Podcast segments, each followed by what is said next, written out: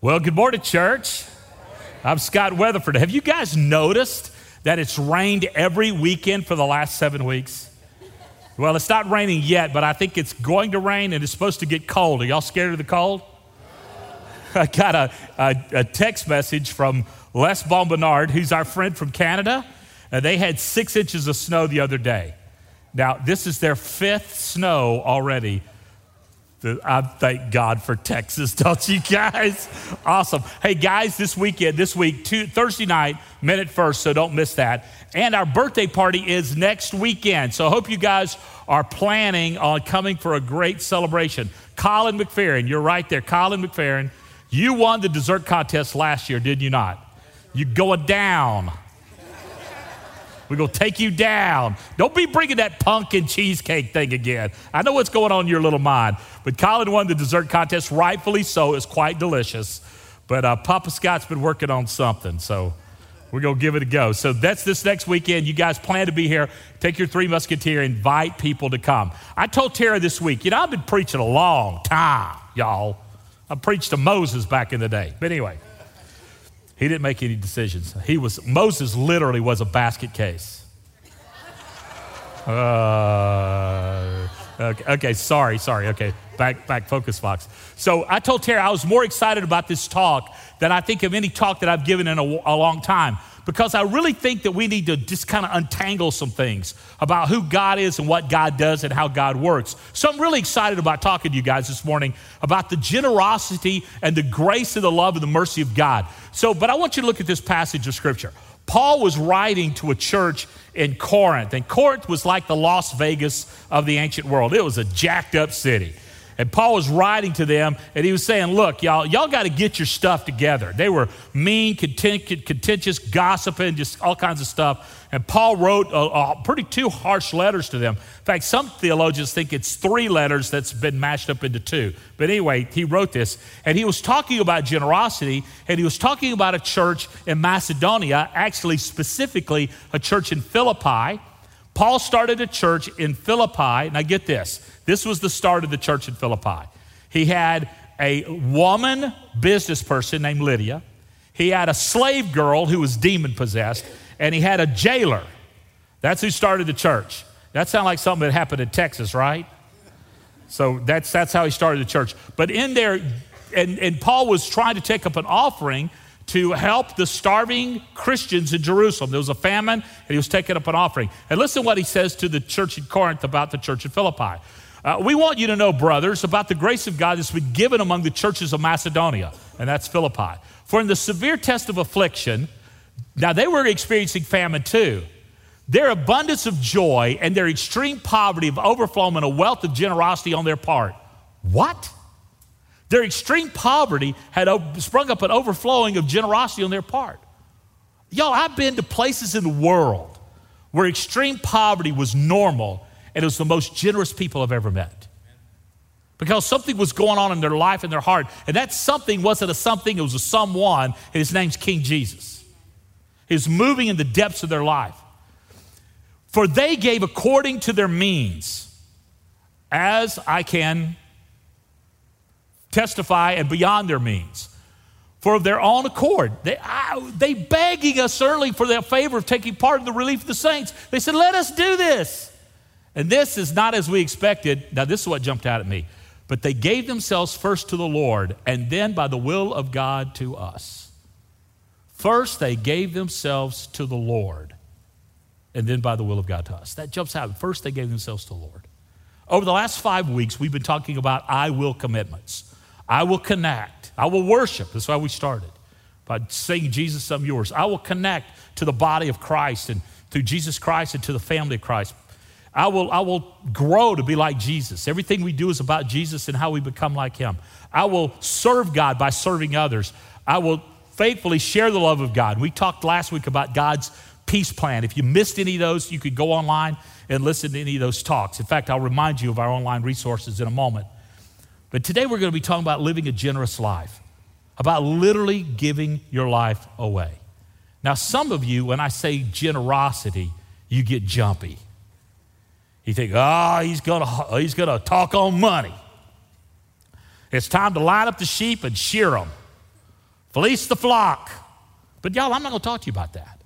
Yeah, money's a part of it. But I want to talk about your heart.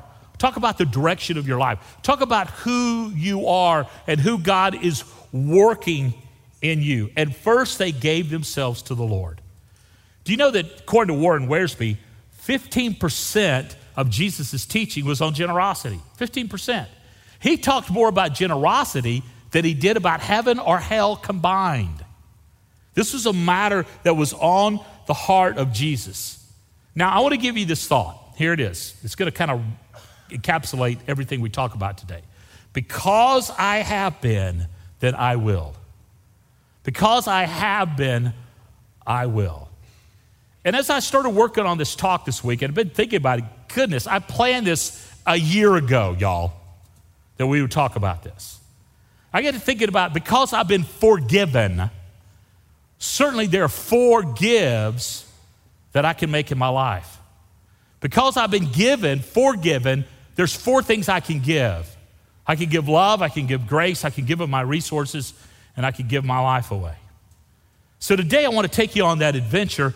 Because I have been, I will, and I will because your commitments define your life. The commitment of your will will change not only you, but eternity. So let's go on this adventure. Let's pray. Father, thank you for what you're going to say to us this morning. And I pray that you will speak through me. Then not be my words or my thoughts or even the pattern of my thinking, but Father, what you want to share with these people today. And I pray that you'll speak to us in a supernatural, undeniable way. Thank you, and I pray this in your name. Amen. We showed you a video at the beginning of this gathering about the three G's your God time, your group time, and your gathering time. I want to uh, remind you that. Our God time through this series has been the book I Will. Now, next series, starting next week, we're going to be talking about encounters with Jesus, and we'll provide for you readings for your personal time with God to help you with the encounters of Jesus. Also, we'll provide the next G, the group time. The group time is the deeper dive from this weekend talk. Talks more about who we are and what God wants us to do. And then the gathering times. These three environments, your God time, your group time, and your gathering time will build your life. Now listen to me very carefully. You will not experience the full benefits of this church or the life for Jesus if you don't have a group. You need a group. You cannot practice the loving one another's, caring for one another's, encouraging one another's unless you have some one another's to do it with. Christianity is a team endeavor. We are a family. It's not isolated believers, it's believers becoming one body for the global glory of God. So think through that and say, I need to get myself connected, whether it's on Sunday morning, one of our Sunday morning groups that meet on campus, or a group of guys, or a group of gals, or a group of couples, uh, a, a group of students, whether it's on your campus or wherever. Make intentional connections. Now let's talk about the four G's of giving, are the four gives of giving, because I've been forgiven. Here's the first thing because I have been loved, then I can love. Because I have been loved, I can love. Did you know God loves you? I have not met a person yet that I've asked that question. Do you know God loves you? People say, Yeah, I know God loves me. And we say, Well, how do you know? You say, Well, the Bible tells me so. But it's bigger, and it's going to sound crazy, y'all. It's bigger than the Bible. God's love is bigger than the Bible. God, the Bible reveals to us God's love, but it's expressed to us through one another that God loves me. How long has He loved you? Before the creation of the world. He looked through the epoch of history and he saw you. He says, I'm going to love them. I see Scott Weatherford down there. I'm going to love him.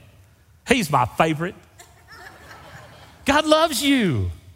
And he's loved you with an everlasting love. He's wooed you with tender kindness, it says in the book of Jeremiah, which could be said as a caveat statement for the people of Israel, but it's a universal statement for all of us that God has loved you with an everlasting love. And that's awesome. You have and you are greatly loved. And when you know you're greatly loved, it gives you great freedom. Look, this is what Jesus said in, in John uh, chapter 3, verse 16. You guys have seen this passage, right? You've seen dude with the, the rainbow afro holding this up at football games. I'm showing my age now. But listen, look at this. For God so loved the world that he gave his only son, that whoever believes in him should not perish but have eternal life. But listen to this. I can read it this way. For God so loved Scott that he gave his only son that Scott believes in him should not perish but have eternal life. I want you to read it. I want you to put your name in those blanks. Now, don't say Scott because that ain't your name. Unless you're Scott Tidwell, then you could say Scott. Let's try to get Y'all ready? You Aggies will read it slow. Okay, here we go. For God so loved Scott that he gave his only son, that Scott believes in him should not perish but have eternal life. Now, how many of y'all said Scott when I said Scott? Yeah, you did. You want to try it again? You want to try it again? Use your name this time? Here we go.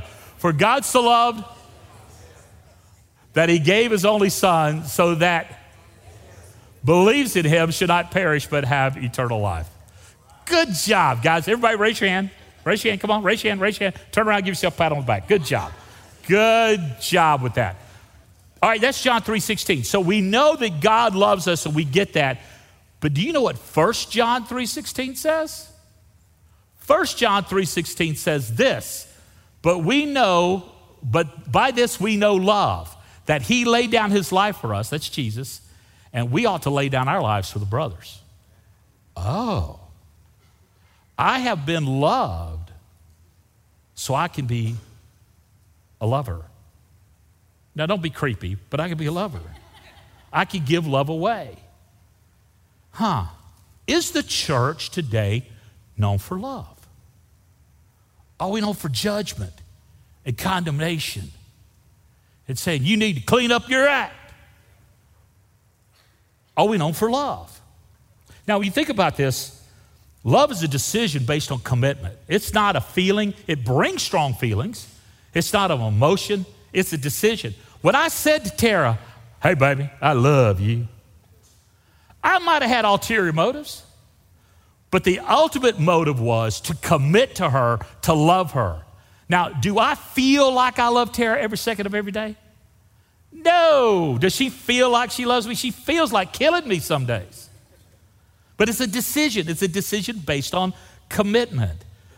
After I've been your interim pastor for about three weeks, I said, Hey guys, I want you to know I love you. This is what y'all said. Too soon. Too soon. But truly, love is a decision based on commitment. I had no idea I was going to be stuck with y'all and y'all stuck with me. I didn't know that.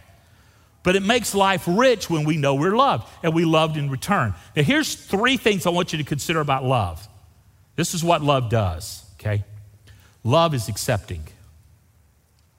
We hear a lot of people talk about uh, being tolerant. I don't want to be tolerated, I want to be accepted. Now, does that mean by accepting you, I have to accept all your craziness, all your sin, all your drama. No, it does not. You could keep crazy at the house, but I'm going to accept you. No matter who you are, what you've done, what you've become, you are loved. I'm going to accept you. What about sinners? That's all of us, y'all. Just some of your sins are more crazy than other sins, right? No, it's all sin. And God loves sinners. Paul said this God loves sinners, and I'm the chief of sinners, Paul said.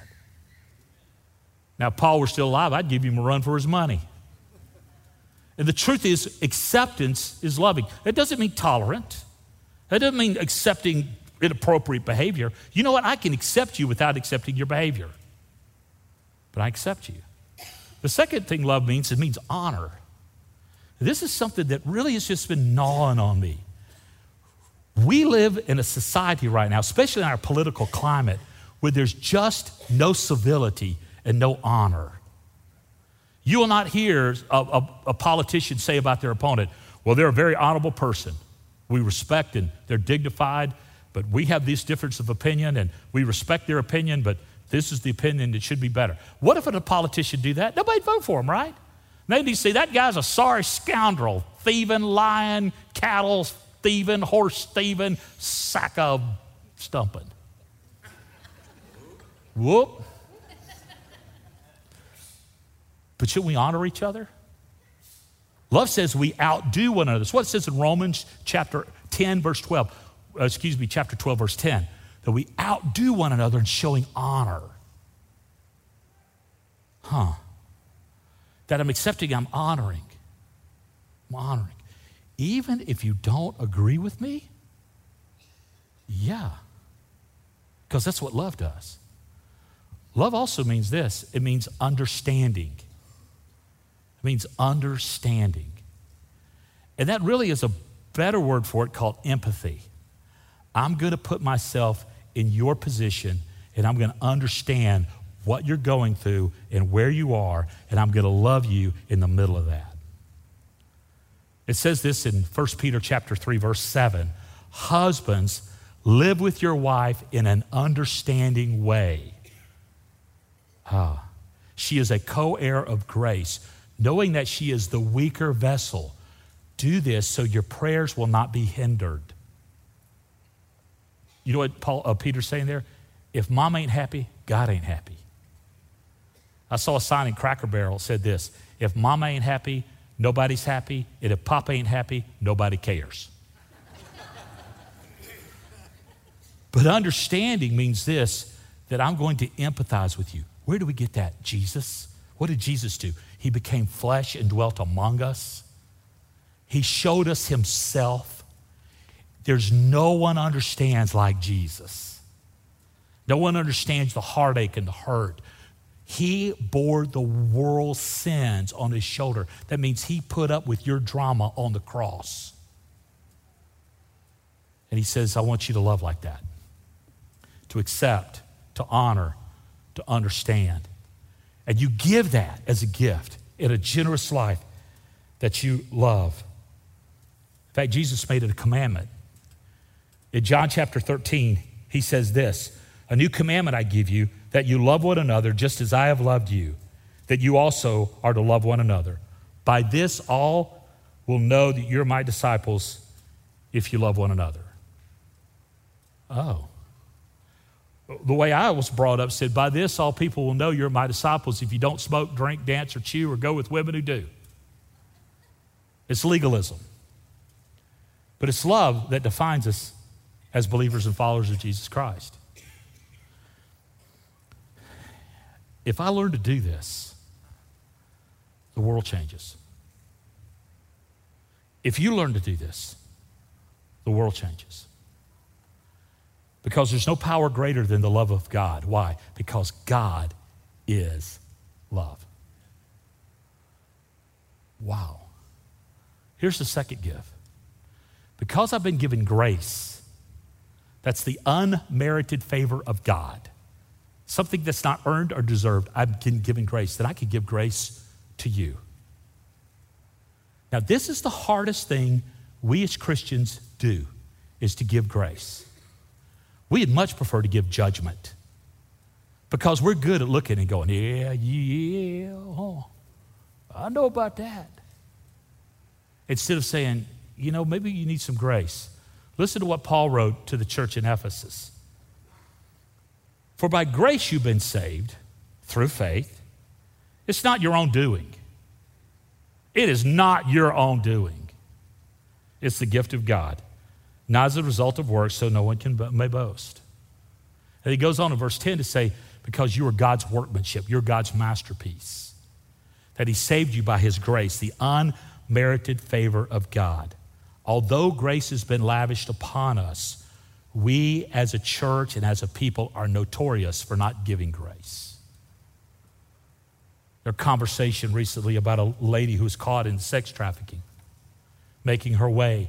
And someone says, You ought to go to the local church and let them help you. She goes, I would never go there because all they will do is judge me. What if we were known for our grace and not our judgment? Every one of us in this room are broken. Look at your neighbor right now and look him in the eye and say, You are broken. Isn't that true? And some of y'all are really enjoy. You're, real, uh, oh, you're really broken. You're a dumpster fire broken. I'm looking at you, Dan. Yeah. but the truth is, God gives us grace in spite of our brokenness. Shouldn't we be known as a people of dispensing of grace instead of judgment? Did you know that grace is the cure for grumbling and gossip? When you give grace, you start you stop complaining and you start praising. When you give grace, you start God, you stop gossiping and you start building up. Now in the Christian world, we don't gossip, do we? It's prayer request. And we disguise it as y'all just need to pray. Or we'll post something on Facebook that you know flat out is gossip, but you're going to post it and say, We're praying for y'all. really? I don't know what that was. I probably ought never do that again. Come on, y'all. Now, get this, okay? Grumbling and gossip are the result of a broken, dysfunctional culture. They're not a result of God's grace and mercy. Whew. Who's guilty? All of us. So, what do I need to do? I need to ask Jesus to give me the grace so I can dispense the grace. That I become a sack full of grace, ready to ooze grace out on anyone who needs it. Now, some people, some people require extra grace. You know what I'm saying? I mean, everybody's normal till you get to know them. And then people are just weird. They're crazy as a pet raccoon in a sack. I mean, they're, they're crazy. And they bring drama with them, and they're, they're just hard. And, and when you see them at HEB, all of a sudden you're very interested in the contents of the mayonnaise jar. I see y'all in the HEB aisles with them.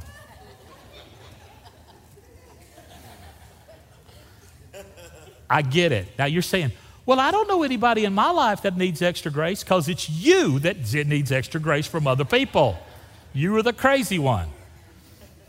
Now, get this. This is something I've learned a long time ago. Do you know God sends difficult people into your life to make you more loving? Instead of, you should go, thank you, Jesus, that I've got this crazy person in my life. Now, it could be boundaries. There needs to be boundaries, appropriate boundaries, but we should never judge people. Do y'all know people just love drama? You don't have to put it up with it. You don't have to put up with drama. You know what you permit is what you, what you get. And we create a culture of acceptance and of love and of understanding, full of grace. And we love people because sometimes EGRs turn from extra grace required to extra grace given because they've been rescued. Wow. Here's the next give, this third give. Because God provides for me, I can give Him my resources. Do you know that what you have does not belong to you? And it did not come from you? I earned that. No, you didn't. It's a gift from God. Listen to what James said. Um, every good gift and every perfect gift is from above, coming down from the Father of lights, with whom there's no variation or shadow due to change. Paul said it this way And my God shall supply all of your needs according to his riches and glory. God is the one who supplies our needs. I graduated from seminary when I was 25, and I uh, was ordained as a pastor and went to serve my first church. It was in rural South Georgia, down at a First Baptist church in Blackshear, Georgia, rural South Georgia. And I went down there and I started working. I was the minister of music, youth, education, bus driver, and janitor. That was my job. And they gave us a house to live in, a parsonage. Everybody in the church had a key to the parsonage. Tara and I were laying in bed one Saturday morning. We were newly married. We were laying in bed together on Saturday morning. Somebody comes into the kitchen and said, Don't mind us. We're just putting something in the kitchen. Tara and I did not have children while we were pastoring that church. just wasn't safe, y'all. Anyway, that was too much information. I'm sorry. But I remember being 25 years old and facing this for the first time. It's not the last time, but the first time. I was at a deacon's meeting, and actually, two months into me being there, the senior pastor left and left me with it. I'm 25, I got this church, and the, believe it or not, the church went from 150 in attendance to 300 in attendance while I was in charge. And I was just the, you know, the hymn monkey. I was just the music guy. But God was working in that church, and, and, uh, and I remember we had a deacon's meeting, and, and this is what the deacon said Boy, you better do what we tell you because we pay your salary. I remember 25 is what I did. I got up, I put my hands on the conference table, and I said, Boys, you don't pay my salary. God pays my salary. I belong to the Lord. I do not belong to this church. And God pays. You choose to fire me, God will provide for me. And those old South Georgia deacons, they pushed back and they grinned and said, We got us a live one here, don't we? you know, God is the one who provides for us. Your boss does not own you, your job does not own you. Guys, you will never get your significance from what you do. You will get your significance from whom you belong, and you belong to King Jesus. And he's got a lot of cash. And he can take care of you. In fact, he owns the cattle on 10,000 hills and the hills on which they stand. I'll tell this real quick. I didn't tell it in the last two gatherings, but I'm going to tell it to y'all. Southwestern Baptist Theological Seminary. Tom, I believe that's where you went to school. Around the turn of the last century, they were about to close up. They were run out of money. They were having a board meeting deciding whether or not to shut down the school. A cattleman walked in the room and said, Boys, I've just sold my cows at the stockyard in, in Fort Worth, and I brought an offering to give to the seminary. And it kept the doors open. And you know what those trustees said? The Lord sold some cows because he owned the cows on 10,000 hills and the hills of which he stand. I don't know if that's true or a preacher story. It came out of Southwestern. It's probably not true, but it makes a good preacher story. Just say it. Now, if it came out of New Orleans, we knew it'd be true. Yeah, of course. It's gospel. But God is the one who, who supplies us. I can't outgive him. Everything I have belongs to him. Then I could be generous. I could be generous. You know, there were four things, four things that kept the Hebrew children out of the promised land. When they left Egypt and did the 40 year wandering, here's the four things idolatry, they worship other gods, immorality, I don't need to explain that, putting God to the test. Now, this is found in 1 Corinthians chapter 10. Putting God to the test, in other words, not believing God was going to provide for them, and grumbling. Huh. Putting God to the test. In generosity, God says, Test me on this one. You may not believe, and that's going to make me mad. But on generosity, you go ahead and test me, and I'll show you. I'll show you how faithful I am. Listen to what he said in Malachi Bring the full tithe into the storehouse. What is a tithe? To the Hebrew people, is the 10% of their income. They brought it three times a year. Bring the whole tithe into the storehouse, that there may be food in my house, and thereby put me to the test, says the Lord of hosts. If I will not open the windows of heaven for you and pour out a, down a blessing until there's no more need. Now, through this system, there was a social justice system in the Hebrew people that people were cared for, they were fed, they were clothed, they were comforted, they were provided for. Did you know the, the Roman historian Josephus said that in the early days of the church, that the Christians had all but eradicated poverty in Jerusalem? And God says, Test me on this. If this church practiced this, there would be no need in the Wimberley Valley. Now, I'm amazed at your generosity. And through the generosity of this church, listen to me, through the generosity of this church, the best count I can count in the last seven weeks, you have positively influenced 75 churches in the last seven weeks. And there are more coming this week.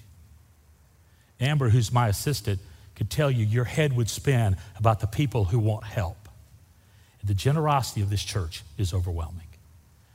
Thank you, thank God. But you know what? We just begun. But now I want to ask you a question. What would you do in generosity for King Jesus and King Jesus' sake if you had an extra hundred bucks this week? And somehow magically appeared extra hundred dollars that you, you could just lavish on people around you, people in need, somebody at HEB, somebody at the gas station, somebody at the street corner, or somebody that you work with. What if you had that extra hundred dollars? What would you do for Jesus? What would you, what generosity would you? I want you to think about that. Because this is what we're going to do. I'm going to ask my lovely assistants to come join me. And I have $1,500. And I want to give you an opportunity I want to give you an opportunity to do just that. Now, listen to this. We're going to give you an envelope with a $100 bill in it. And in there is instructions about what to do. Now, you could do anything you want to with this money.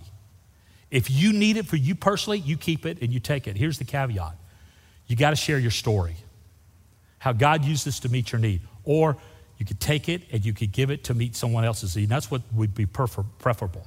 And we want to hear your story. There's an email uh, address in there. You can send an email to Amber, and she will uh, she'll take that and she will share your story with us because we want to make Jesus famous.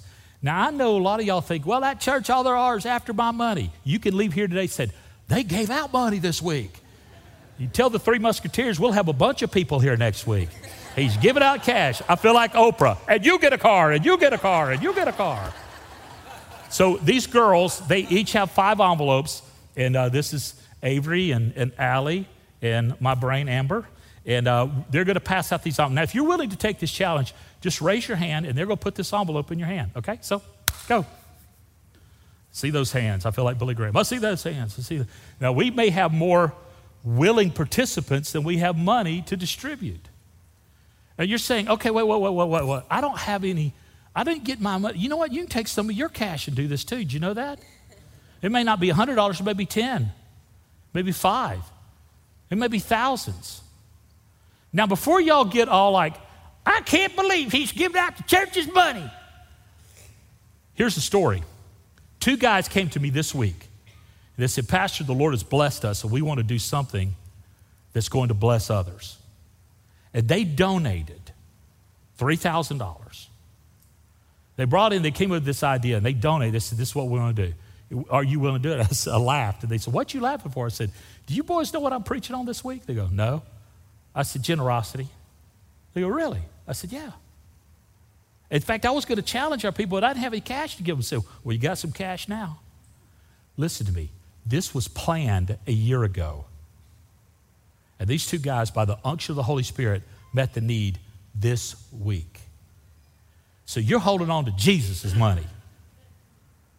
Invest it for the kingdom of God. Invest it for the. Now, I've heard of churches doing this before, and this is what they've done. They said, now take this out and invest it and bring it back to the Lord. No, no, no, no. Do the good that needs doing, love the ones that need loving, because God has provided you with resources to be a blessing to others. And I can't wait to share the stories. Are you guys excited about hearing the stories? And this will change us as we learn to live a life of generosity. Now, here's the last give. Because Jesus gave his life for me, I can give my life all for Jesus. I wear a yellow bracelet. You guys probably have noticed it. Some of you wear it as well. It says all for Jesus. And that's not just a yellow bracelet that's kind of hip and cool, because I'm not hip and cool. I got a bad hip and I'm usually hot.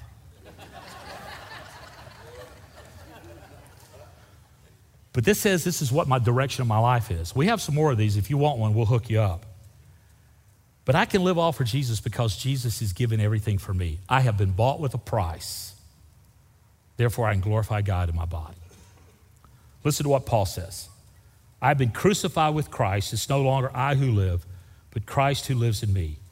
And the life I now live is by faith, not in the flesh, is by I live by faith in the Son of God who loved me and gave himself for me.